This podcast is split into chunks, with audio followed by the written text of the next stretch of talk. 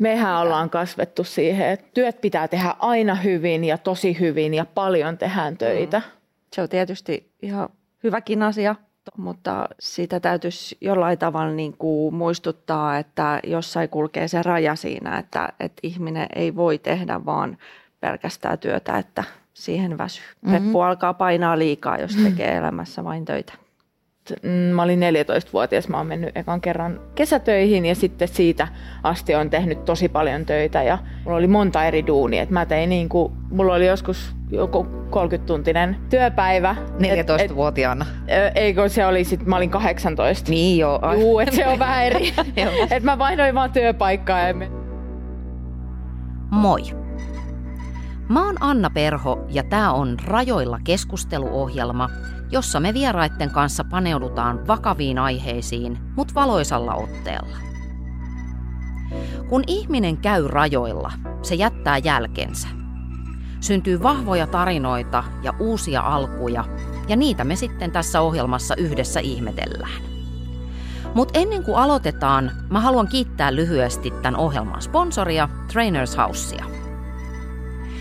Trainers House on varmasti melkein kaikille tuttu, mutta TH-toiminta on viime vuosina muuttunut tosi paljon. Perusidea on kuitenkin sama. Trainers House auttaa ihmistä eteenpäin.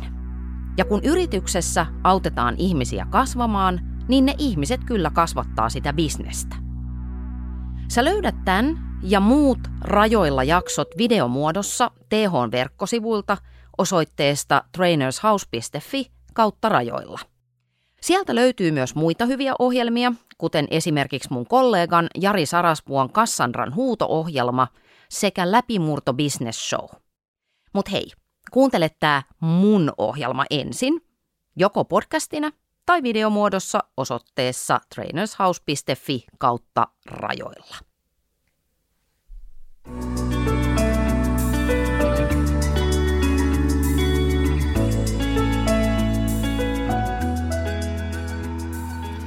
Saako vahva olla myös herkkä? Ja mitä ihmiselle tapahtuu, jos hän uskoo, että hyväksyntä pitää ostaa suorituksilla?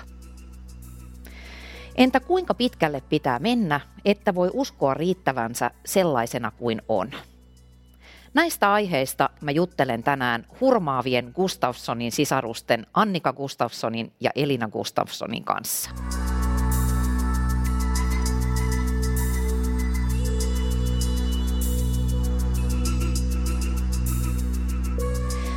Annika Gustafsson taannoisessa Hesarin haastattelussa kirjoitettiin näin, että kotona pulla tuoksui ja äiti teki parhaansa, mutta se ei auttanut. Niin mihin se ei auttanut?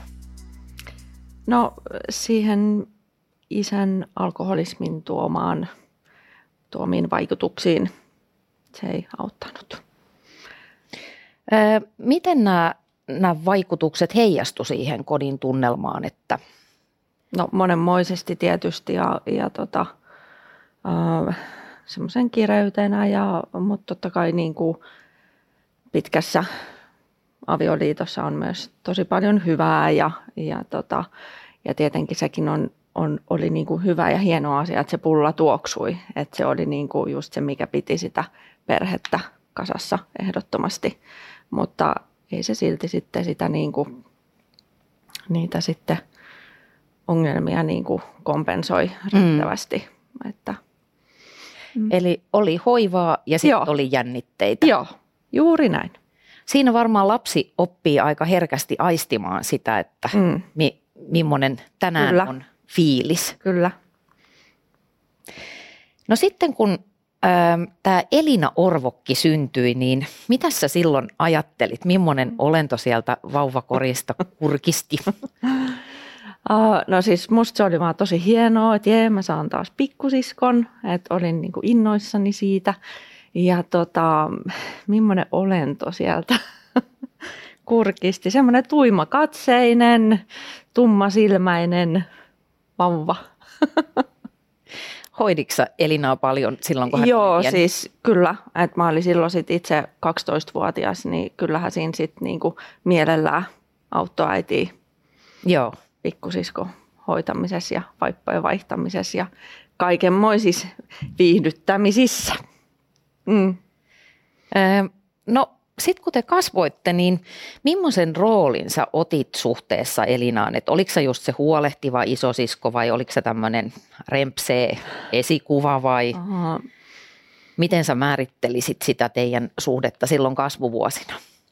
No silloin kasvuvuosin just se, se ikäero tietysti tekee sen, että, että se on sellaista etäistä ja, ja tietysti semmoinen, niin semmoinen hoivaava isosisko muistaisin olevani.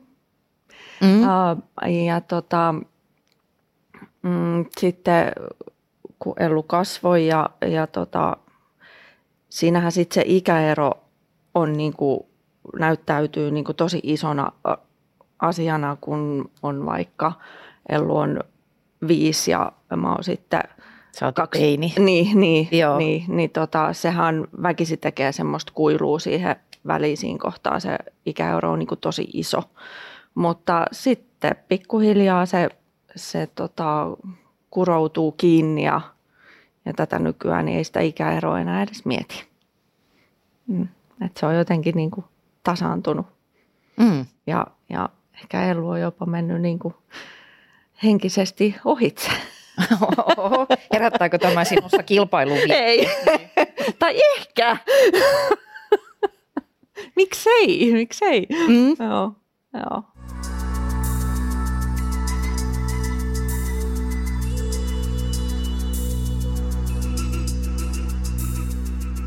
Elina Gustafsson, sä näit eräänä yönä unen, jossa sä olit neljön muotoisessa kehässä, niin siitäkö alkoi sun nyrkkeilijän ura? No joo, siis se oli niinku semmoinen viimeinen piste silleen, että okei, että nyt mä menen nyrkkeilykehään. Että mä otin sen sellaisen niinku ohjauksena, että kun se näytettiin mulle unessa. Että mä olin sitä ennen vähän miettinyt, että mitä tässä niinku elämälle tekisi. Ja ei oikein ollut sellaista punaista lankaa ja ei oikein tiennyt, mitä tekee. Ja sitten mä olin silleen, no nyt mä menen niinku nyrkkeilykehään ja sitten, sitten menin treeneihin. Mikä ennen uni? siis nimenomaan, kyllä. Ähm, mä en tiedä nyrkkeilystä mitään muuta kuin sen, minkä opin lukemalla sun kirjan, mutta mä oon joskus kuullut tämmöisen heiton, että onnellisten perheiden lapsista ei koskaan tuu nyrkkeilijöitä, ainakaan hyviä nyrkkeilijöitä, niin miltä tämä sun korvaan kuulostaa? Öö, no just siltä, tai että mä, mä oon täysin samaa mieltä, että jotenkin, että ne niin kuin, voisiko sanoa näin, normaalit ihmiset ja hyvinvoivat ihmiset, niin miksi ne haluaisi ottaa nyrkkiä naamaa? No se on, se on niin. hyvä kysymys. Mutta tota, totta kai on mm. siis poikkeuksia, ja, et varmasti. Ja sitten voi tulla myös jälkikäteen, että jossain teini tai että tulee jotain vähän traumaa tai näin, mutta kyllä mä koen, että nyrkkeily- ja kamppailulajit on, on hyvin paljon sellaisia, että siellä on niinku sellaista sisäistä kipua, mitä pystyy vähän niin kuin kanavoimaan hmm. turvallisesti ulos. Öö, no mitä sä itse kanavoit siihen, siihen lajiin ja iskuihin ja semmoiseen itsekuriin ja ankaruuteen, joka ympäröi sitä lajia kaikesta päätellen?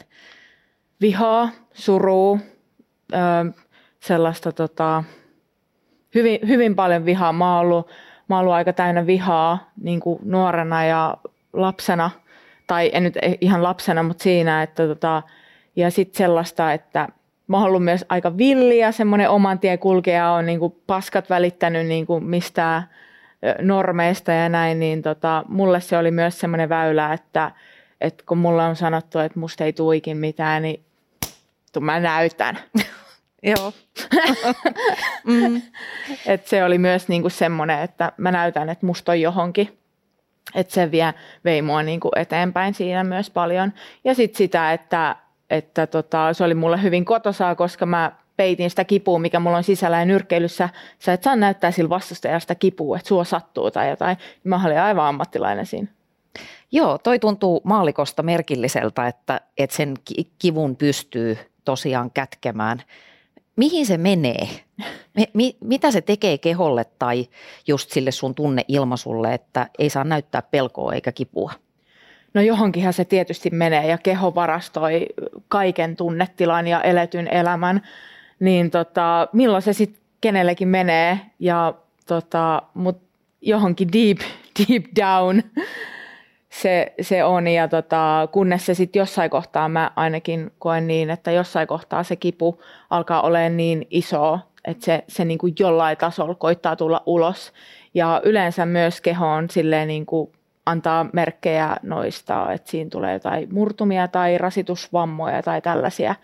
Että tavallaan, että se kipu menee sinne, mikä on sun vähän heikoin kohta ja sitten se niin kuin Okei, eli se tavallaan samantasoinen höykytys alkaakin vaikuttaa eh, niin kuin jotenkin voimakkaammin. Joo, kyllä. Ja sitten just se, että, että aika paljon sitä ihminen pystyy ottaa niin kuin sinne reppuun sitä painoa. Ja sitten tietysti on, on eri eri, erilaisia tarinoita tai siis erilaisia reppuja, eri painoisia. Että jotkut syntyy jo tosi painavan repun kanssa tai kasvaa tosi painavan repun kanssa ja sitten vielä alkaa tulee teinivuodet ja mitä vuodet tuo mm. mukanaan, niin sinne kasvaa koko ajan painoa. Ja sitten mä oon varma, että jossain kohtaa aina se niin kuin paino tulee olemaan liikaa ja sitten mennään rotkoon ja sitten ruvetaan miettimään, että millaisen repun kanssa siellä rotkossa ollaan ja aletaan sitä tyhjentää. Sä viittasitkin siihen tuossa äsken jo, mutta mikä siinä just siinä nyrkkeilyssä äh, suhun eniten vetos tai siinä salissa tai sen tunnelmassa, niin oliko siinä jotain tavallaan tuttua? Joo, siis mä ymmärsin tämän vasta myöhemmin, kun olen tota, itse tutkiskelua tehnyt enemmän, mutta musta tuntui, kun mä menin nyrkkeilysalille, että kun mä olisin mennyt kotiin, että täytyy olla vähän varpailla, on vähän on vähän pelottavaa, että mitä tapahtuu, ei saa näyttää kipua ja sitten siellä on niin kuin yksi autoritäärinen niin kuin valmentaja ja huutaa siellä silleen, niin kuin, että, että sillä on niin kuin ohjat käsissä ja sit, sit, sitä niin kuin totellaan. Niin tota, se oli, se oli niin kuin hyvin, hyvin tuttu ja sellainen, sellainen oli niin kuin kotiin Joo, mä silleen, että kun mä, mä niin kuin hullaannuin siitä ihan täysin. Mä oon silleen, että this is my, niin kuin, että tämä on mun juttu ja että mä oon ihan kuin kotonani täällä. Ja totta kai, koska siellä toimi samat asiat, minkä kanssa mä olin elänyt. Jep. Joo. Mitä sä ajattelit Annika silloin, kun äh, tämä Elinan harrastus alkoi, niin nyrkkeily on mun mielestä ainakin jotenkin semmoinen aika kova, kova laji ja herättää tunteita, että se ei ole ihan mitä tahansa pianonsoittoa, niin millainen kela sulla oli silloin, kun Elina ilmoitti, että nyt minusta tulee nyrkkeilijä? No ensin mä ajattelin, että no kun hän nyrkkeilee vähän, mutta sitten kun hän ilmoitti, että mulla olisi niinku kisat tuossa noin tulossa, ja sitten silleen, että ei, et, hullu, miksi menet? Ja kyllä se niinku herätti semmoista, semmoista tota kauhistusta alkuun. Mm. Ja se teki niinku pahaa meistä kaikista katsoa niitä matseja, kunnes me päästiin sitten sen asian yli ja, ja puhuttiin just Ellu kanssa siitä, että, että se on niinku urheilua siinä missä muukin ja, ja hän nauttii siitä. Ja, että. Kävikö sä katsomassa paljon matseja? No niihin, mihin pääsin, en, en kaikkiin päässyt. että mulla oli silloin itse vauva arki pyörimässä, niin tota, ei päästy, mutta äiti ja Evelina kävi aika paljon, varmaan kaikki. Joo. Mm.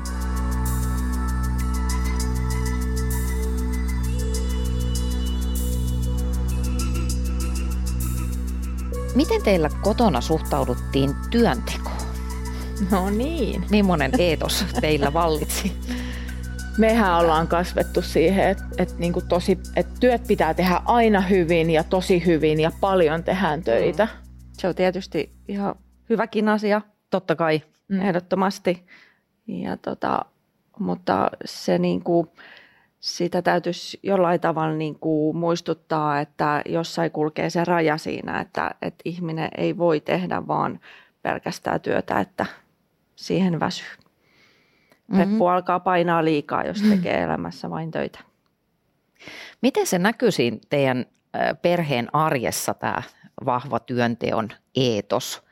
Teittekö te esimerkiksi pienenä paljon kotitöitä tai laitettiinko teet auttamaan tai – No se oli ehkä vähän pakkokin, koska meitä oli kuushenkinen perhe, niin tota, kyllä siinä kaikkea pitää osallistua. Mm. Ei, ei, niin kuin, ei se, se ei ole millään tavalla mahdollista, että äiti yksinäs tekisi kaiken ja hän kävi töissä ja, ja mm. tota, sitten tekisi ruuat ja kaupat ja siivoisi. Niin, niin sitten oli se äiti selkäranka katkennut kyllä siinä, että jos ei, että me autettiin siivoamisessa ja ruoanlaitossa, perunan kuorimisessa, joka on hänellä lempipuuhaa. Niin. Viimeksi kun mä oon kuorinut perunoit, niin siis tota, mulla nousi ihan semmoinen silmitön raivo. Mä olisin, että mä vihasin sitä perunaa niin, kuin niin paljon. Mä olisin, että mistä tämä tulee? Ja sitten tuli niin kuin flasheri sinne, että just, että on paljon joutunut kuoriin perunoita ja, ja tota, on just aika tarkkaan, että on siistiä ja siivotaan ja niin tota, ollaan kyllä silleen paljon tehty ja, ja isähän puhuu mut mä olin 14-vuotias, mä oon mennyt ekan kerran kesätöihin ja sitten siitä asti on tehnyt tosi paljon töitä ja ennen nyrkkeiluuraa niin mullahan oli niin kuin, tai itse asiassa ennen rakennuksille menoa, niin mulla oli monta eri duunia. Et mä tein niin kuin, mulla oli joskus joku 30-tuntinen työpäivä. 14-vuotiaana. Eikö se oli sit, mä olin 18. Niin joo. Juu, että se on vähän eri.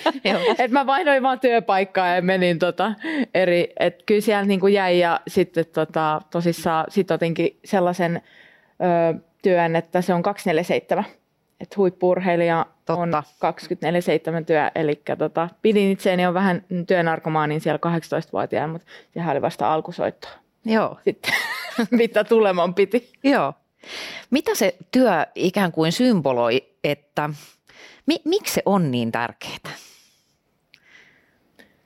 Mä koen, että, että siinä on vähän sellaista, että sillä että ehkä koittaa täydentää sitä riittämättömyyden tunnetta tai, hmm. tai sitä, että, että että kun tekee paljon, niin että sillä saa sellaista ja pitää itse vähän kiireisenä, niin ei ehkä tarvi myöskään olla niiden omia ajatusten kanssa ja sen kivun kanssa, että kun pitää itse kiireisenä ja tota, mm. tulee sulla mm. Mä oon monta kertaa ajatellut sillä tavalla, että näistä seitsemästä kuoleman synnistä, niin jos tehtäisiin kalluppi tuossa kadulla, niin kysyttäisiin suomalaisilta, että mikä näistä on pahin, niin ne sanoisivat, että laiskuus. Et meillä saa tehdä aika paljon kaikkea muuta, kun tämä on ainakin toistaiseksi vapaa maa, niin, mm. mutta laiska ei saa olla. Joo, jep. Sitä ei kyllä ei. katsota hyvällä. Sitä ei katsota. Joo. Ja oikeasti pitäisi. niin. Mm. Joo. Välillä pitäisi ehdottomasti nimenomaan osat laiskotella. Kyllä. Mm. Ja sehän on, niin kuin, mitä sit mä pelaan niin huippuurheiluun, niin et sä menesty, jos et sä lepää. Eli si- siinä levossahan mm. tapahtuu se kaikki kehitys. Eli jos sä vaan meet, meet, meet, meet, niin kohta se mm. kova levy on täynnä, koska se ei saa mistään sitä latausta. Mm. Niin, niin kuin silleen muistaa niin kuin työarjessakin ja mä tietysti pelaan sen työn tuohon nyrkkeilyyn Joo. vahvasti, mutta just silleen, että siellä täy- että voidaan mennä kovaa, mutta sitten pitää myös niin kuin ladata ja että siitä tulee semmoista Mm. Hirveän harva uskoo ton ennen kuin tulee se oma kokemus, että mennään mm. kertalleen päin seinää. Joo. Mm. Miten teillekin kävi silleen stereona, että te kumpikin 26-vuotiaana ää, mm. sairastuitte burnouttiin? Kyllä. Jep. Sä menit edeltä, niin... Joo, johtuen Ed- edeltä meni. Mitäs sitä, mikä sitä sun burnouttia edelsi? Mikä johti? No se, että mä heti sitten 19-vuotiaan siinä aloin yrittäjäksi, kun olin koulusta valmistunut ja olin kanssa tehnyt sitä ennen töitä monessa paikassa ennen. Ja, ja tota, sitten yrittäjänä tein töitä kuuten päivän viikossa ilman lomia siihen, siihen vuoteen 2006 asti. Eli se kuusi vuotta. Kuusi vuotta, kuusi päivää viikossa ilman, ilman lomia. lomia. Ja tunnusta, että sunnuntaisin teit paperitöitä? Uh, en tunnusta. en tunnusta. Joo. Mm. Joo. Aika niin, tota, niin, niin, kyllä siinä sitten, silloin oli semmoinen, ihmiset puhu paljon silloin sitä, että, että kyllä kato nuoren jaksaa. Ja mäkin ajattelin, että niinpä, niin jaksaa. Ja kun mä oon yrittäjä, en mä voi pitää lomaa. Että sit mä oon kato laiska ja huono yrittäjä, mm. jos mä pidän lomaa viikko vaikka kesällä. Että, että tota, joo. Toi on niin hevi. Mm. Joo. Mm. Mi- miltä se tuntuu? Pystyttekö te mm. kuvailemaan sitä tunnetta, että miltä se tuntuu, kun sä oot siinä työputkessa ja meet, että tämä on hyvä ja nyt pitää tehdä ja minä teen ja... Mm. No lopulta mä ajattelen, että totta kai siinä on kaikki eri tuntemuksia, mutta sitten kun on oikein semmoisessa suorittajaluupissa ja näin, niin että sä edes niinku kuuntele niitä tuntemuksia, mitä sun kehossa tai mielessä on. Että kaikki vaan painaa alas ja sitten, että nyt vaan niinku mennään ja tehdään. Niin, että se, se tunneelämä esimerkiksi on niin kuin alisteista tavallaan sille to-do-listalle. Kyllä. Että nyt mä teen niin, enkä Joo. kuuntele ja Joo. mä mietin tätä mm. myöhemmin ja mä tunnen myöhemmin. Ja... Jep, just sitä, että kato sitten haudassa levätään. Nimenomaan kuolema kuittaa univelat. Mm. Just näin. Mm. näin. Näin se on. Mm. sä kerroit Ellu sun kirjassa, että, että sä olit sanonut sun isälle, että tarvitsisi saada työpaikka. Ja sitten hän sanoi, että no nyt sä lapioit ja kottikärräät 200 kiloa hiekkaa paikasta toiseen siellä pihalla, niin ja myöskin ilmeisesti sitten teit näin. Juu, kyllä. Siis sehän oli vaan hänen vittuttaakseen sanoa, että mä siirrän sen kauhean hiekka, öö, niin kuin hiekka, mikä tämä on, hiekkakerroksen. Niin. niin. Ihan siis metrin toiseen suuntaan. Siis se oli ihan, ihan vaan tämmöisenä ihan, testinä. Ihan vaan testinä. Ja tota, mähän tietysti, niin kuin, että no totta kai, ja koska mulla on ollut aina tosi, isä on ollut mulla aina tosi tärkeä, mä oon hakenut sen hyväksyntää ja sellaista, niin kuin, että mä haluan tehdä isän ylpeäksi. Mm. Ja mä oon silleen, että no joo, totta kai mä otin kuule siitä vaan lapio kätä ja aloin sitten, siirsin sen jäätävän hiekka, tota, mikä tämä on? Hiekkakasan. Hiekkakasan, no niin. Siirsin sen jäätävän hiekkakasan siitä ja, tota, ja olin olin niin otettu ja ylpeä sitten, kun isä oli silleen, kyllä sä olet minun tyttäreni. Kyllähän, kyllähän soittaa tonne noin, että pääset, pääset töihin. Sitten sieltä tuli se katse, että Kyllä, sitten sieltä Hyvä. tuli se ylpeä katse ja mä olin vaan, mä olin niin ylpeä. No sä menit sitten Raksalle töihin rakentamaan Olkiluodon yli, ydinvoimala. Joka ja mikä ei siis edelleenkään ole vielä valmis. Mutta se on silti mun mielestä jotenkin kuvaavaa, että sä tämmöisenä ihmisdynamona, o, onko sä silleen, kun sä ajat siitä ohi, että minä, minä rakensin tämän? Mä en onneksi aja siitä ohi. Mä oon pysynyt kaukan, koska mä tiedän ne heikot kohdat. Mutta susta tuli sielläkin tosi arvostettu työntekijä tosi nopeasti, vaikka Joo. oli nuori ja kokematon. Joo, ja sitten naisena rakennus niin kuin miesvaltaiselle alalle, niin totta kai sinnekin oli se, että mä, minä pystyn ja mä näytän ja mä oon vahva, mä pystyn mitä vaan. Ja totta kai mulla oli hyvä kunto, niin tota, vaikka sä oot kuin mies, mutta jos ei sulla ole hyvää kuntoa, niin kyllä meikäläinen menee siellä kuraanpareiden kanssa rappusis ohi ja se oli tosi fyysinen se työmaa. Niin mä annoin kyllä joka päivä kaikkeni siellä, kunnes sitten kunnes sitten rotko häämötti. Niin, ja sitten samaan aikaan ilmeisesti treenasit jo aika kovaa, eli ensin duuniin ja sitten reeniin. Ja... Joo, se tota meni niin, että sit, en heti vielä, mutta siinä aika pian niin aloitin nyrkkeilyn, ja tota, mähän heräsin viideltä aamulla, että ajettiin Olkiluotoa ja kahdeksan tuntia siellä tosi fyysistä työtä. Sitten mulla alkoi seitsemästä puoli ysiä nyrkkeilytreenit mikä oli sitten kans sen valmentajakaan mentiin aina, aina täysiä, aina kovaa. Ja totta kai kun sä lopetat puoli yhdeksän treenit, niin eh, sun elimistö käy vielä ihan hanaa 11 aikaakin ja pitäisi saada aikaisin unta. Mä heräsin aina ihan silmät niin kuin punaisina ja, ja tota, se oli niin kuin todella heavy. että siis ihan hullu hommaa mä oon silleen, että miten mä oon niin kuin pystynyt kuitenkin joku sen vuoden tota tekemään. Ja no sit sä sait burnoutin 26-vuotiaana ja te Joo. olette ilmeisesti kumpikin lähteneet sitten klassisesti Intian taas se reppuselässä. Mi- mitäs te sieltä löysitte tai haitte? Annika. Mitäs me sieltä löydettiin? No. Annika oli hyvä, kun se sanoi eilen silleen, että juu mä ajattelin, että mä oon saanut viikon loma tämän kuuden vuoden jälkeen. Ja me naurettiin sitä niin paljon. Silleen, että niin, kyllä siinä viikon on ansainnut tota, joo, siis uh, mä olin burnout-lomalla siinä sitten uh, pari kuukautta. En mä sitä koko aikaa Intias ollut, mutta mitä sieltä löytyi, niin ei ihan kauheasti muuta kuin just se, että mä ehkä tarvitsen vähän enemmän lomaa kuin niin, että sä hyväksyit niin kuin sen ajatuksen joo, siellä, joo, että ehkä tämä on ihan että ok. Niin kuin ehkä nuorenakin ihminen väsyy kun tekee liikaa eikä lepää, että sen mm. mä löysin. No se on aika se on, hyvä on löydös. Sekin, niin, niin, joo. joo.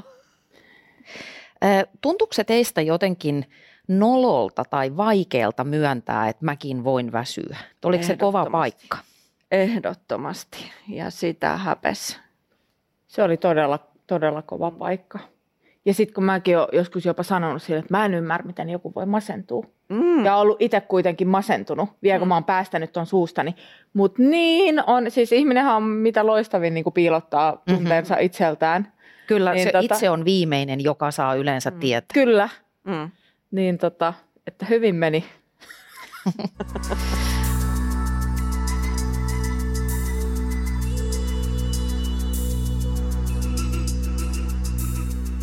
Mä oon lukenut siis kirjaimellisesti varmaan tuhansia juttuja, lehtijuttuja ja, ja haastatteluja suorittamisesta, tämmöisestä niin, kuin niin sanotusta väärästä tai haitallisesta suorittamisesta. Mutta silti musta tuntuu usein, että se termi jotenkin vähän niin kuin pakenee – Ehkä se kertoo jotain minun sairauksistani ja just tästä kieltämisestä, mutta mi- miten te niin kuin itse määrittelette tuommoisina toipuvina suorittajina, että missä kulkee nimenomaan se raja tämmöisen riuskan työnteon ja sitten sen väärän suorittamisen välillä? Mistä huomaa, että on liukumassa sinne pimeän puolelle? No mä luulen, että tuossa tulee hyvin äh, sellaista joustamattomuutta. Et ei, ja sitten, että se on niin kuin maailmanloppu, jos ei niin kuin pysty tekemään jotain, mitä on pitänyt tehdä. Ja, silleen, ja sitten sellaista ärtyneisyyttä tulee siitä, että jos ei, jos ei pysty. Ja mä luulen, että tämä ainakin mm. itsellä on ollut mm. silleen. Mm. Ja, onko se niin kuin vaikka sitä, että vaikka sulla on 39 astetta kuumetta, niin mennään töihin, koska olen luvannut. Tai joo, joo. Ja vaikka naamaa ja töihin. niin. Se on kuitenkin vaan 39 niin. astetta. Niin. Niin. Eikö herra Jumala, vois mennä kehääkin. niin. Vähän ottelee. Joo, siis, mennytkin joo, melkein. Joo. Joo. joo. joo, töihin mennään vaikka pää kainalossa. Niin, kato. Tänkaan ei enää, mm. mutta monta vuotta se oli se asenne. Mm. Mm. Mitä te, pystyttekö te niin kuin kuvaamaan jotenkin sitä tai ajattelitteko edes koskaan loppuun asti, että mitä sitten tapahtuu, jos en menisikään? Mitä jos mä jättäisinkin jonkun asian tekemättä, niin mitä te kuvittelitte, että sitten tapahtuu? Vai uskalsitteko te edes ajatella sitä? Eikö se ei ole koskaan ollut vaihtoehto? Ei, ei ole. En ole ajatellut koskaan ei, Ei, se ei ole vaihtoehto. Sellaista ei vaan ei, ole. Ei, Koska ei. pitää ja on pakko. Joo. Joo, ja noihan Joo. on ne sanat, joita Joo, just, suorittaja varmaan juu, aika kyllä, paljon juu, niin kuin juu, hokee. Joo. Ko- just, on just, pakko. Joo, joo. joo. Ja se, että et, koska se menee siinä haitallisuuden puolelle, niin mun mielestä just myös niin kuin siinä, että et just ei anna niin kuin kehon palautua. Että sehän ei palaudu just, jos et sä niin kuin välin laiskottele. Mm. Että et, et, tämä munkin ammatti niin on fyysinen, fyysisesti myös niin kuin kuormittava, niin kyllä sun täytyy sille keholla antaa, antaa sitä palautumisaikaa. Ja tota, et mun mielestä siinä ollaan haitallisuuden puolella, sit, jos, ei, jos ei sitä niin kuin huomioi. Ja, ja, ja tota, sitten jos sitä ei huomioi, niin sitten alkaa just tulee niitä kehollisia merkkejä. Mulla menee yöunet ja, ja sitten alkaa niin kuin, tulee semmoisia kaikenmoisia särkyjä, niin sitten se on aina niin kuin se merkki, että okei, taas tarvis, tarvis vähän levätä. Mm. Ja sitten kun sitä on kertynyt sitä palautumisvajetta todella, todella pitkältä ajalta, niin sitä ei ihan niin kuin pienessä ajassa. Tämä ei ihan viikossa, ei kuukaudessa, ei, ei vuodessa. vuodessakaan. Ei, ei. Että tota, mä oon nyt niin kuin vuodepäivät, vähän reipas vuodepäivät tehnyt töitä sen eteen, että mä saisin sitä palautumisvajetta niin kuin pikkuhiljaa balanssiin, niin sanotaanko, että olla oikealla suunnalla. Joo. Ei ole vielä perillä. Mm. Puhutaan tuosta kohta vielä lisää, mutta pakko kysyä tässä välissä, että mikä on semmoinen tavallisin tai arkisin keino, jolla sä harjoitat sitä palautumista tällä hetkellä? Oh, siis mä oon löytänyt joogan. Joo, Joo. on ihan, ihan niin kuin mulle elinehto. Joo. Mm. Se palauttaa aivan niin kuin täydellisesti. Tässä suorittamisessahan on semmoinenkin pirullinen juttu, että kun se tuottaa nimenomaan niitä hyviä fiiliksiä. Mm. Silloin on hyvä mm. olo, kun, kun mm. tekee sitä, mitä täytyy tehdä mm. ja on kunnollinen, hyvä ihminen, niin ja sitten siitä, siitä saa niinku palkintoa, tai siitä voi silloin tällöin saada vaikka mitalin tai mm. palkinnon, tai sen hyväksyvän katseen. Sä saat mm. kampaajana varmaan kivoja asiakaspalautteita aika mm. usein ja näin, niin kuinka kauan se hyvä palaute – tai vaste siitä työstä kestää? Kuinka kauan se kehun hehku jaksaa lämmittää? Ja sitten on eri asia, että otaksa edes sitä kehuu vastaan. Et mä, mulla on ollut ainakin tosi kova opettelu siihen, että mä otan sen, että hei mä oon ansainnut ton palautteen tai ton kehun. Ja, tota, ja sitten sit tietysti taas kun mä menen urheilumaailmaan, niin siellähän mä en saanut niinku liikaa hehkuttaa. Että kyllä se oli, että tämä päivä ja huomenna mennään sitten niinku seuraavaa tavoitetta kohti. Ja sitten on silleen whoop, whoop. niinku, ja aika niinku nöyränä jotenkin sitä, että ei saa liikaa nostaa hattua, että nyt oot voittanut jotain, että, että en olisi kusipäähän. Että palautetaan Et jos mä oon kaksi aika... tuntia iloinen siitä, Jep. kun mä oon treenannut vuoden jotain varten. Joo. Niin sitten että kun kuitenkin on sitten, että täällä on että koko ajan lisää enemmän isompaa. Sehän, toi kuulostaa ilottomalta. Toi kuulostaa aika ilottomalta ja just sitä, että mitä mä nyt niin kuin jälkikäteen on, ö, harmittelen omalta uraltani on just se, että ei ole osannut ö, ja ei mm. ole ehkä ollut sellainen ilmapiiri, että olisi saanut nauttia siitä, mitä on tehnyt ja että siihen olisi kannustettu ja ollut silleen, että hei, on nyt ylpeä, että vitsi mikä suoritus ja mitä olet tehnyt. Ja, niin vähän semmoinen stop and smell the niin, roses koska hetki. Mun, jep, mun mielestä pitää myös välitavoitteista olla niin kuin iloinen ja onnellinen, I made it, ja että et sä jaksat mennä sinne sun niin kuin päätavoitetta kohti. Mm.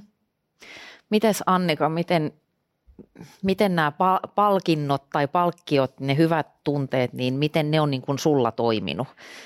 No kyllähän se äh, siis positiivinen asiakaspalaute lämmittää tietenkin aina siis todella paljon, mutta kuin pitkälle se kantaa, niin eihän se pitkälle kanna, että sitten se täytyy seuraavan päivän lunastaa aina uudestaan. Ja, ja seuraavalla kerralla, kun se asiakas tulee, niin se täytyy uudestaan lunastaa. että se on siis päivän Tässäkin on tämmöinen joo, yhtäläisyys. Ja, joo, ja joo. sitten taas niin kuin vastapuolena, että äh, jos mokaat jotain, niin siinähän sä ruoskit itseäsi sitten viikkotolkulla. Kyllä, mm. kuukausitolkulla. Mm. No niin. Mm. että päästäänkö? Mutta mua kiinnostaa toi, kun sä sanoit, että sun oli niinku vaikea ottaa sitä hyvää palautetta mm. vastaan, niin onko se niin, että sitä rankkua on niinku taas jotenkin tutumpi tai helpompi sietää kuin kehuja. Kyllä, ja sitten siihen jotenkin on niin kuin silleen, ja vähän, että no ei, ei tässä nyt mitään, ja to, tosi paljon niin pienentänyt itseensä, mm. ja sitä, että ei silleen, että no mä en ole noiden kaiken niin kuin arvonen, ja jotenkin silleen, vaikka kuitenkin sitä hamuaa ja haluaa, mutta sitten kun sitä saa, niin onkin sille ihan täysblokki, että ei pysty ottaa sitä sinne niin syvälle. Mm, sitä ei usko. Ei, ei usko. Niin onko se sitä, että ei ei usko tai ei uskalla uskoa tai... Joo, siis varmasti niin kuin kumpaakin, että mm. ei, mm. Joo.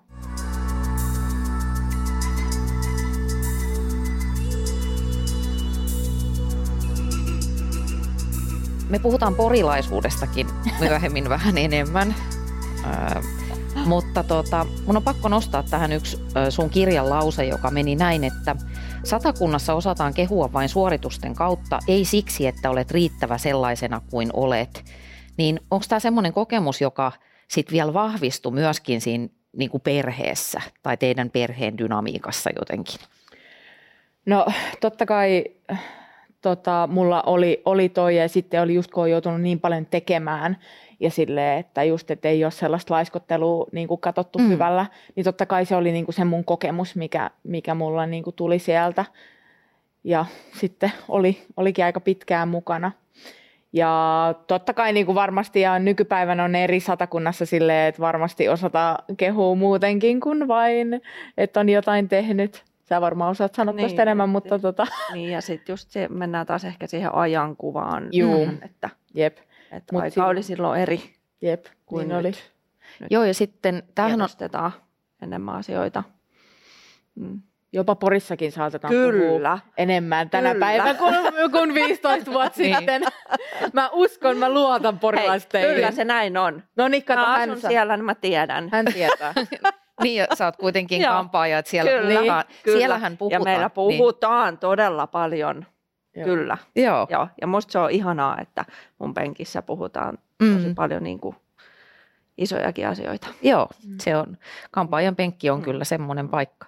Mutta mm, tästä voisi ehkä vähän tai että et, et, te ette saa pitää tota vain satakuntalaisina. Mm-hmm. Tämähän on ihan hirveän yleistä meidän kulttuurissa, että jotenkin mm-hmm. se rakkaus tai semmoinen mm-hmm. niin kuin ihmisarvo on ansaittava sillä tekemisellä. Kyllä, jep.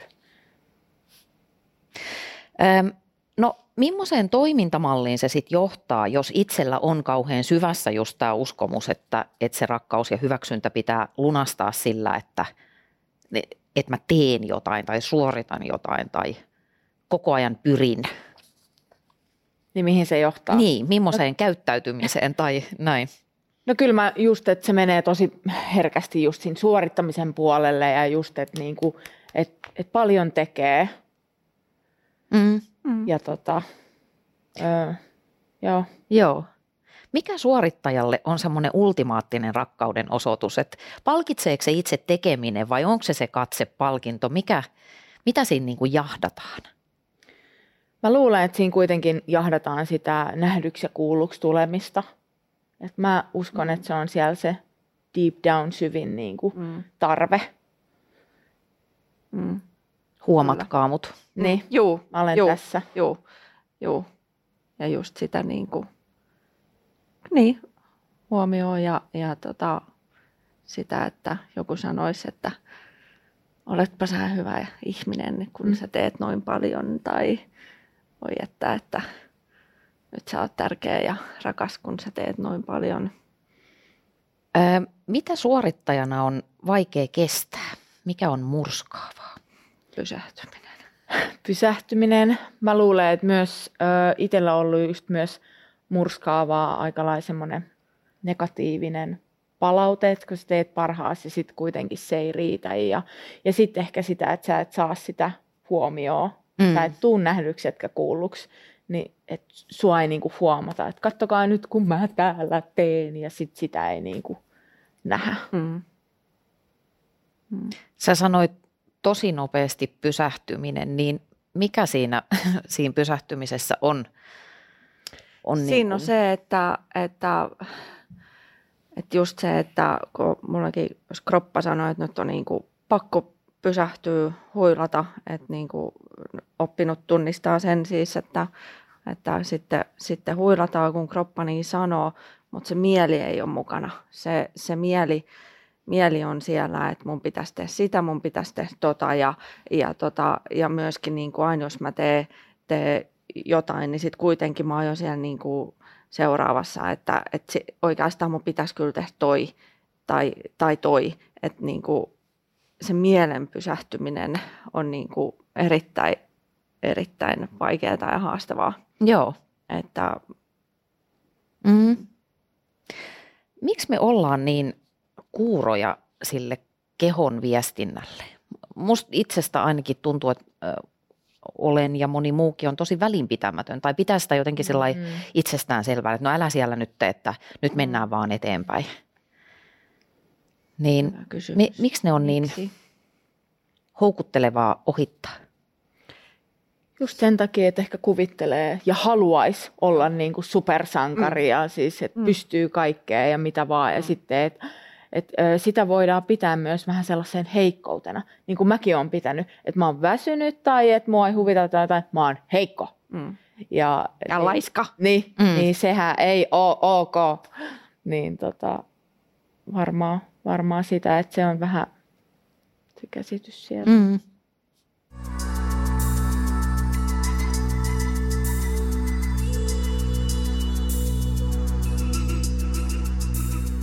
Sä otit usein urheilussa tappiot tosi raskaasti ja se totta kai kuuluu siihen ammattiin. Mut... otti myös lapsena kaikki tappiot aika raskaasti. Sori. kerro. Jutellaan tästä. Tuli vaan yhtäkkiä mieleen. Jaha. Ai, lähdettiin tällä linjalla. Tästä ei ole sovittu. Tätä ei puhuttu Joo, hyvä. Joo. Se voi olla. Luuleeko että tämä nimenomaan tämä suorituskeskeisyys ja kaikki tähän liittyvä, että sillä olisi ollut joku erityinen vaikutus siihen häviöiden sietämiseen? Joo, siis todellakin. Ja sitten just mitä tulee niin kuin nyrkkeilyuraan, niin mähän niin kuin identifioiduin nyrkkeilijäksi. Ja jos mä, mulle tuli tappio, niin mä oon, niin kuin, mä oon huono ihminen ja jos mulla tuli voitto, mm. niin mä oon hyvä ihminen, mä saan kehuja. Niin totta kai se otti niin kuin superkoville, että menin ja hävisin ja sitä, että mä otin sen tosi niin kuin henkilökohtaisesti. Että mä en osannut jotenkin erottaa sitä, että tässä on Elina, tässä on nyrkkeily. Jos Elina nyrkkeily kehässä häviää, niin se ei tee tästä Elinasta yhtään huonompaa. Mutta koska ne oli mulle näin yhteen, Joo. niin se oli superraskasta. Joo, sulla onkin semmoinen, musta se oli tosi pysäyttävä lause siinä sun kirjassa, jossa sä kirjoitit näin, että, että missä nyrkkeily päättyy ja Elina alkaa. Kyllä. Se oli jotenkin semmoinen avain siinä, Joo. mulle ainakin lukijana siinä kirjassa. Joo, se, se oli hyvää pohdintaa se. Joo. Öm, tosi usein myöskin, kun öm, puhutaan masennuksesta, niin sieltä takaa – pilkistää tämä suorituskeskeisyys, perfektionismi, tämmöinen riittämättömyys. Ja se on musta kiinnostavaa sen takia, että jos ajattelee niin kuin masennusta, niin siitä tulee sellainen mielikuva, että ihminen ei niin kuin oikein pysty tekemään mitään. Mutta esimerkiksi sun kohdalla se näkyy niin, että sä voitit hyvänen aika nyrkkeilyn Euroopan mestaruuden ollessasi todella masentunut. Kyllä. Oliko siellä kehässä vähän niin kuin kaksi naista, että siellä oli se suorittaja ja sitten siellä oli se masentunut Elina? No tota, kehäs oli aina milloin ketäkin. Ja se masennus näkyy aika lailla silleen eniten kehässä, että mä lamaannuin kehässä. Mm-hmm. Mutta en toki Euroopan mestaruuskisoissa. Tai sitten mulla meni semmoinen ö, taistelijamuudi päälle. Että tosi tällaisia prim, primitiivisiä tota, reaktioita mulla tuli, tuli siellä kehässä ja vähän silleen, että mun on pakko, mun on pakko ja että on pakko voittaa ja mennä eteenpäin – niin tuli semmoinen niin kuin, Sä sait vielä jonkun vaihteen itsestäsi sitten kuitenkin tiristettyä. Jep, mutta sitten mitä tulee Euroopan mestaruuteen, mestaruuteen niin siellä tota, ja varsinkin siinä finaalissa, niin siellä mä olin kyllä niin kuin, siellä mä olin täysin elinana ja jotenkin silleen, että mä olin päättänyt, että mä, se oli itse asiassa tosi vaikeat kisat, mulla oli tosi hankalat välit mun valmentajan kanssa ja mä olin vähän päästänyt irti. Mä olin silleen, että Siis tämä on ihan kauhean, mutta mä laitan mun kaverille viestin öö, semifinaalin jälkeen, että mä vaan odotan, että tämä paska loppuu ja mä pääsen kotiin. Ja sitten seuraavan päivän mä menin niinku kehään ja mä olin silleen, että mä kuitenkin mä halusin tuon venäläisen kanssa finaaliin. Ja nyt mä oon tässä, että että nyt tää loppuu, että vittu jee. ja, ja sitten kun mä menin tuolla niinku tosi rennolla asenteen, mä olisin, että nyt tää niinku loppuu, että ihan sama miten tässä käy. Mä oon voittanut, että mä, mä oon finaalissa, se mä oon halunnut tätä, niin mä olin, mä olin tosi rentona siellä. Mä olin vaan, mm, vedettiin sen kanssa siellä ja, ja, ja, voitin sen rentouden kautta. Joo.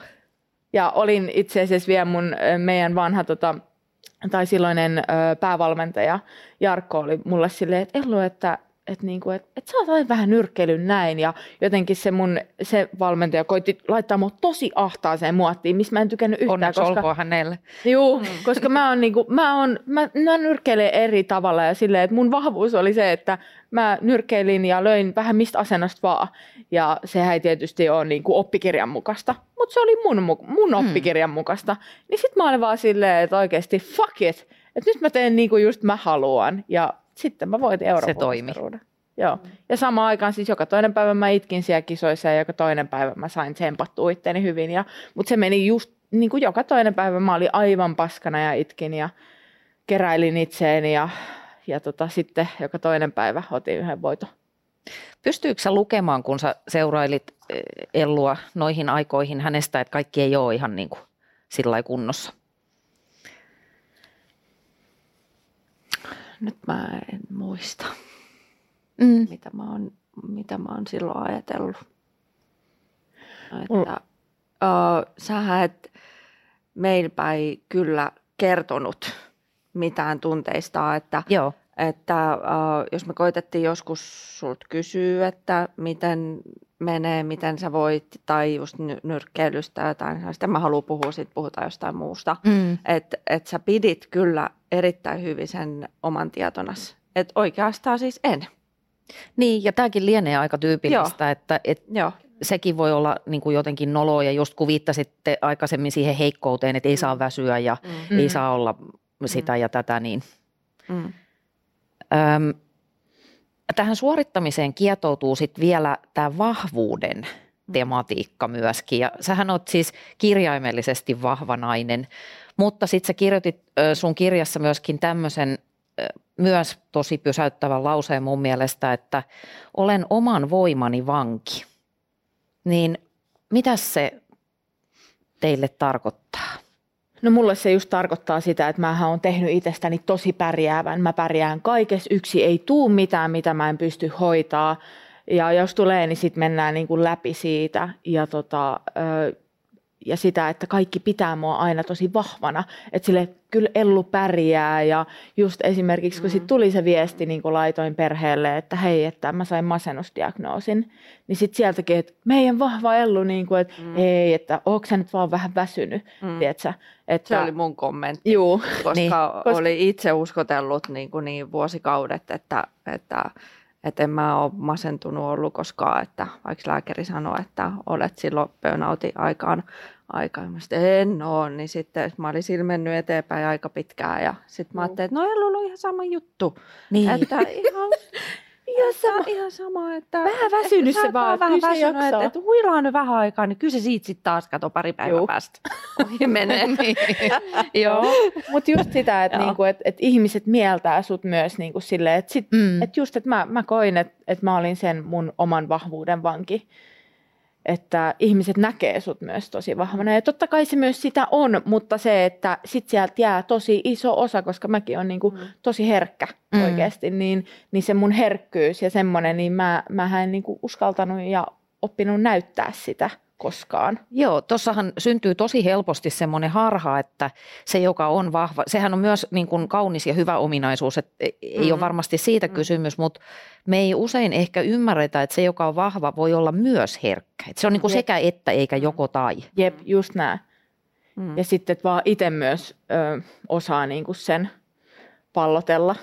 Ja just, että mun mielestä mm. se on mm. niin kuin mahtavaa. Kyllä mä edelleenkin, mä oon tosi tosi pärjäävä ja siis silleen, että tulee mitä vaan, niin siitä selvii. Mutta myös se, että mutta mä saan olla myös niin kuin haavoittuva ja mua saa sattua ja on kipu. Mutta kyllä edelleen se on se niin kuin työstö siellä, että et, ei ole silleen, että ei, ei, en mä tarvi apua. Joo. Silleen, että no joo, auta vaan.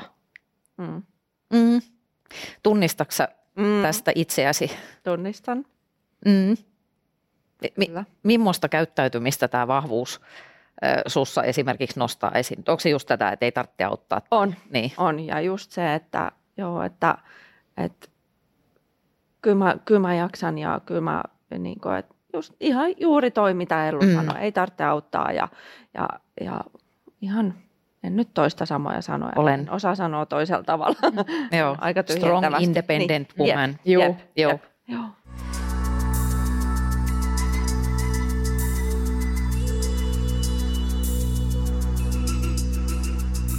No sitten on tämä riittämättömyyden teema, että nämähän kaikki jotenkin kietoutuu yhteen, mutta vähän eri näkökulmista, niin miten te kuvailisitte sitä riittämättömyyttä? Miltä se tuntuu tai mi- mitä se täällä sisällä on?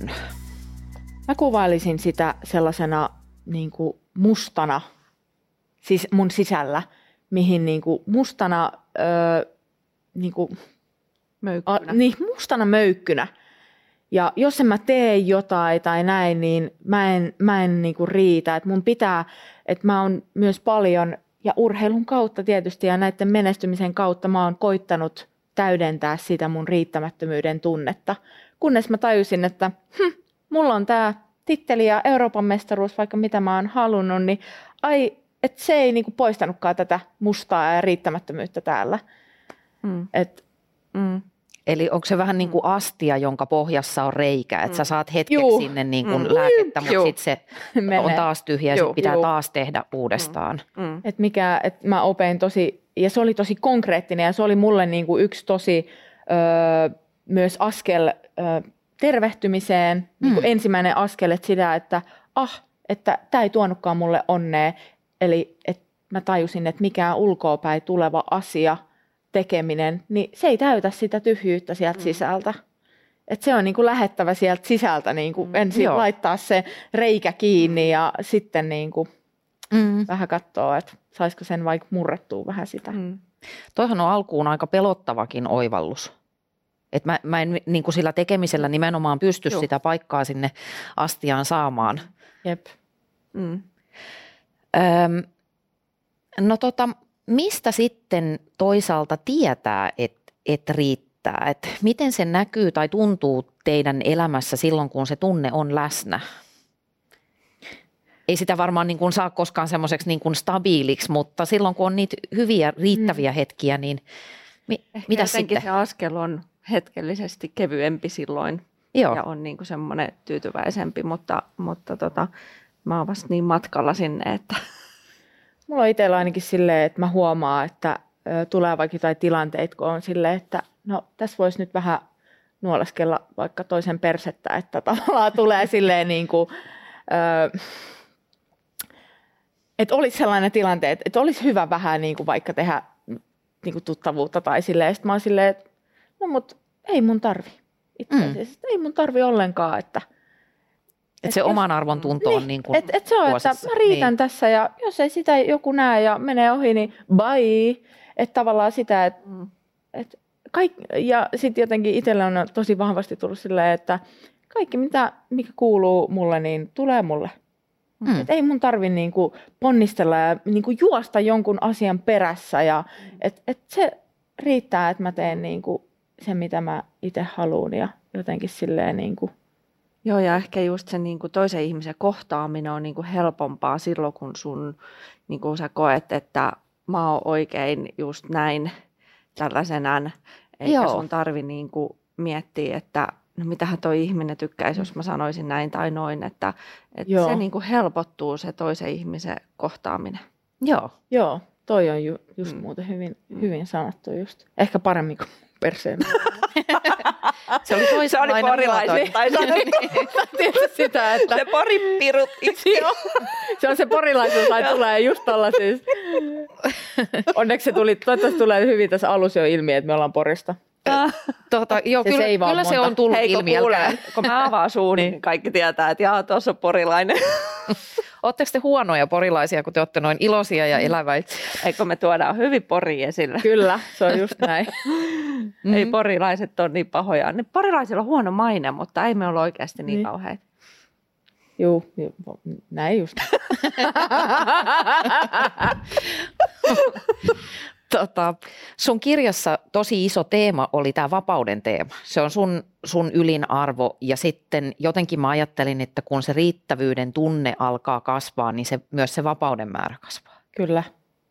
Jep, ja se just se vapauttaa sitä, että mun ei tarvi hakea hyväksyntää tuolta, tuolta, tuolta. Mun ei tarvi mm. tehdä näitä juttuja sen takia, että minä riitän tai mitä, mitä muutakaan, niin tota, se vapauttaa tosi paljon. Ja sitten se vapauttaa siinkin mielessä, että öö, silloin kun niin kuin mun ei tarvi hakea sitä riittämistä jollekin, niin ei siinä oikeastaan muiden mielipiteillä ei olekaan enää niin paljon väliä, vaan niillä tietyillä ihmisillä, niillä tärkeillä ihmisillä mm. ja sitä, mitä mä itse ajattelen. Joo. Ja sitten sitä, että mä oon mun paras ystävä. Mä oon mun itseni puolella, mä rakastan itseäni, niin... Mm. No sit äh, sullahan olisi ollut jos näin voi sanoa, niin melko varma paikka esimerkiksi olympiajoukkueessa ja suhun liittyi paljon toiveita, mutta sitten sä sanoit, että en mä tuu. Niin Juh. oliko se yksi merkki siitä, että nyt ollaan vapauden valtatiellä? Joo, kyllä. Että mä olin tehnyt niin paljon duunia ja just terapian kautta ja itse reflektoinut ja mä tajusin, niin kuin, että, että mä kasvoin niin paljon, että mä kasvoin ulos urheilumaailmasta. Mä kasvoin siitä nyrkkeilystä, koska mm. mä en enää, tiedätkö, kun mä voin hyvin, niin mun ei enää tarvinnut ottaa henkisiä eikä fyysisiä iskuja. Et, et mä olin silleen, että hei, että elämä voisi olla ihan mukavaakin. Oliko, mä, kuinka mä amazing toi oli? Oliko semmoinen Se oli tosi amazing ja niin. sitten se, että kun sä katsoit siihen peiliin ja on silleen, että Ellu, että haluut sä edes olympialaisia? Ja mä vastasin siihen, että en. niin, Kuka se oli sille, niin, se oli sellainen niin kuin mind blow. Niin kuin silleen, että, että ei se ollut mulle enää niin tärkeää, koska urheilu on vaan urheilu. Että meillä on täällä elämä ja se on niin kuin isompi asia. Ja sitten kun se, se mun urheiluura oli vaan niin äh, kivuliasta, mm. niin sitten mä olin, että mä en halua enää tuottaa kipua itselleni. Että mä oon vapautunut siitä, että mun ei tarvi niin kuin hakata päätä seinään ja mua ei tarvi enää kenenkään hakata. Mä jaksa enää ketään lyödä. Mitä sä, oliko tällä Ellun olympiapäätöksellä sulle joku merkitys? Niin kuin, kiinnitikö sä Ei, siihen siis mä huomioon? olin vaan, Niin. että, että wow, että upeeta, mikä niin kuin saavutus, isompi saavutus just nimenomaan Mm. kuin se ol, mahdollinen olympiamitalli. Joo, Joo. mulla oli Tai todennäköinen olympiamitalli Niin. tietenkin. Niin. Tää Niin, tiiä, niin. niin. siis kyllähän mulla just sanoi silleen, että mulla tota, yksi liitosta piti niinku silleen pitkän puheen siitä, että sä oot näin lähellä, että et sä tee historiaa. Ja mä oon silleen, että mä oon myös näin lähellä, että mä, niinku, mä voin menettää vaikka mun liikuntakyvyn ja tälle, että ei, se niinku, ei se mitali tuo mulle mitään. Mä olin Mm. kokenut sen jo, että mä haluan olla vapaa. Mä haluan tehdä asioita, mistä mä nautin. Joo, Paljon tärkeämpi arvo. joo. Kyllä. No oliko tämä sitten vähän niin kuin vastaus siihen, äh, sulla on tämmöinen kysymys siellä sun kirjassa, että kuinka pitkälle pitää mennä, että uskoo riittävänsä sellaisena kuin on? Kyllä, se, se todella, todella oli. Että et kyllä sitä itse aika pitkälle meni. Et Mm. kyllä sitä niinku, ja yleensäkin just, että kyllä sä tarvit sen, niinku, että et se kasvu tapahtuu sen kivun kautta. Ei se, et sä niinku, et jos kaikki menee aina hyvin, niin sulla jää asioita todella paljon huomaamatta ja siellä ei tapahdu sitä kasvua. Ja mäkin rakastan kuitenkin kasvaa ihmisenä ja näin, niin tota, sitä on oltu aika monta kertaa selkäseinää vasten ja, ja tota, katsottu, että mikä, mikä homma, niin kyllä sitä välillä joutuu mennä tosi pitkälle, mutta Mm. Mm. sitten Välillä onni on ylämäessä. kyllä. No mitkä oli sellaisia ensimmäisiä isoja parantavia oivalluksia, kun sä aloit käydä terapiassa ja harrastaa tämmöistä itsetutkiskelua, niin mistä sä hämmästyit itsessäsi äh, ensin? Öö, siitä, että mun puheessa oli koko ajan pakkoja pitää. Aha, Et, et se oli niinku ensimmäinen, mitä, mitä me lähdettiin työstämään mut pois, että et kun mun terapeutti sanoi, että ei ole pakko. Sun ei pidä, eikä sun ole pakko. Ja että se toistuu mun, että kun mun on pakko treenaa, mun on pakko mennä sinne, mun on pakko, pakko, pakko ja mun pitää, pitää, pitää. Niin sit mä ensin lähdin niinku tähän, että aa, kappas, että mä en edes huomannut sitä. Ja sitten tietysti se, se, mitä me lähdettiin myös työstää, että mitä sitten, mitä muut ajattelee. Mitä sitten? So what? mm. Mun terapeutti sanoi mulle tosi paljon, että so what? Sitten mä vaan, niin, totta, so what? Mm.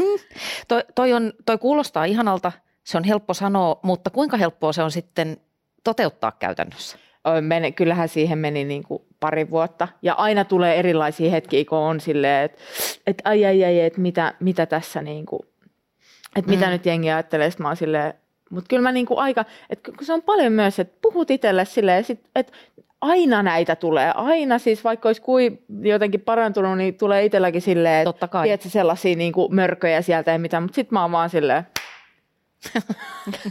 tiedätkö, kun Niin. siinä, siinä niin kuin puheella, että mm. itse silleen, että ei, ei, ei, toi ei ole totta.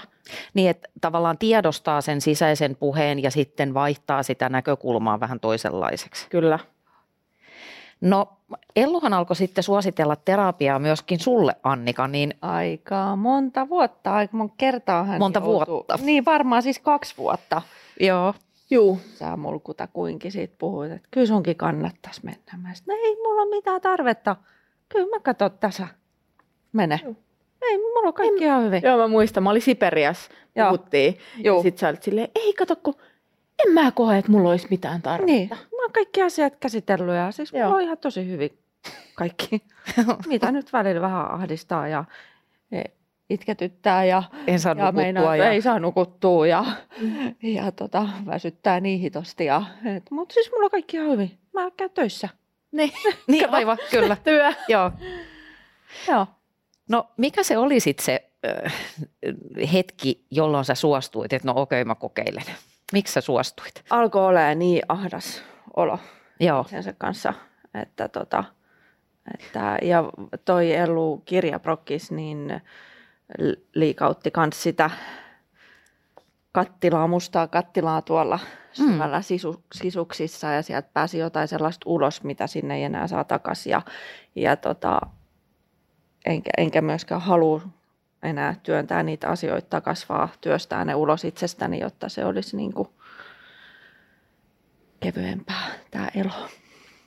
Eli kulkiks jollakin tavalla tämä sunkin tervehtymisen lähtö synkassa tämän Annikan tarinan kanssa. Että vaikka pinnalta katsoen te elätte aika erilaista elämää, niin joku semmoinen synkronia siellä sitten ehkä siskosten välillä on ollut. On ollut. Joo. On, on. on ollut. On se ollut, kun hän sanoo. On. Mm. No kertokaa, taikka niin, oikeastaan mä voisin Annika sulle vielä, sulta vielä kysyä, että mitkä sulle on ollut niin kuin niitä kaikista kovimpia aha-elämyksiä siellä terapiassa sitten? Uh, no se eka käynti oli kyllä niin kuin mieleen painuva, että oli semmoinen olo, kun mä sieltä lähdin, että nyt on lyöty niin vasaralla päähän, että herää pahvi. Uh, se on jotenkin todella hämmästyttävää, mitä ihminen pystyy piilottamaan itseltään. Mm. Niin se on, mä olin jotenkin siitä niin äimistynyt, että miten mä oon niin kuin onnistunut olemaan näin sokea itselleni. Ja, tota, ja, ja sitten just niin kuin sieltä on löytänyt niitä omia tarpeita, niin se on myös aika, aika hienoa, että on, on oikein tarvita asioita. Niin, että Annikakin saa joskus Joo, mä tarvita joskus jotain. halut. Joo. Mm. No mut ei kauhean usein. Ei, ja, ja kerran viikossa. Niin. Joo. Mi- miltä se vapautuminen tunte, tuntuu? Et mitä sinne tulee tilalle, kun se, se riittämättömyys ja se suorittaminen ja kaikki tämä, mistä ollaan juteltu, kun se väistyy, niin mitä siellä on tilalla? Iloa, Ja aurinkoa, Rakka- joo, ja rakkautta. rakkautta, juu. Ja, nime- ja sitten rakkautta itseään kohtaan. Mm. Mm. Sitten sen kautta tulee Myötätuntoa ja arvostusta. itse. rajoja. Jep. Eli kannattiko mennä? Ja siis paras päätös ikinä. Suosittelen kaikille. Thanks. Kannatti jankuttaa. Kyllä. Ähm, sulla on Ellu tota, tämmöinen sivupersona. Mikä niistä? Joo, nyt alkaa tämän ohjelman toinen, toinen osio. Tämmöinen orvokki, niin millaisia neuvoja tämä orvokki antaisi nyt katsojalle, joka kärsii näistä riittämättömyyden tai suorittamisen tai vahvuuden aiheuttamista oireista? Orvakki leihauttaa sitä hamehelmaa siellä tälleen, että paskat muista. Tee niin kuin itse haluat, mikä tuo sulle hyvää, mikä tukee sun hyvinvointia, tuo sulle iloa, nautintoa, niin mene sitä kohti. Hän on aika silleen suora sukana, että ei se silleen niin kuin, Niin ei mitään, ei mitään turhia lässytyksiä. Että. tee mitä haluat. Niin. Ähm, sä kirjoitit myöskin näin, että, että asiat voi kääntyä, kun ottaa yhden askeleen, niin voiko sitten enää perääntyä? Ei. Sanotaan, että ei ehkä kannata perääntyä. Mm. Mm. Ja totta kai sit tulee kyllä niin kuin taka-askeli, jotta että se on myös Totta normaali, että, Mm. että tota, menee pari eteenpäin, sitten meneekin kolme taaksepäin, mutta sitten taas mut sit menee, kun suunta on oikea, niin se on ihan sama kuin pienillä askelilla menee sinne päin. Pääasia, että ottaa. Ja sitten itsellä ainakin kävi niin, että kun otti se eka askeleen, niin huru lumpsis vaan kuule, sitten mentiin ja, Ja lujaa. ja lujaa. Kiitoksia, ihanat Gustafssonin siskot. Kiitos. Kiitos.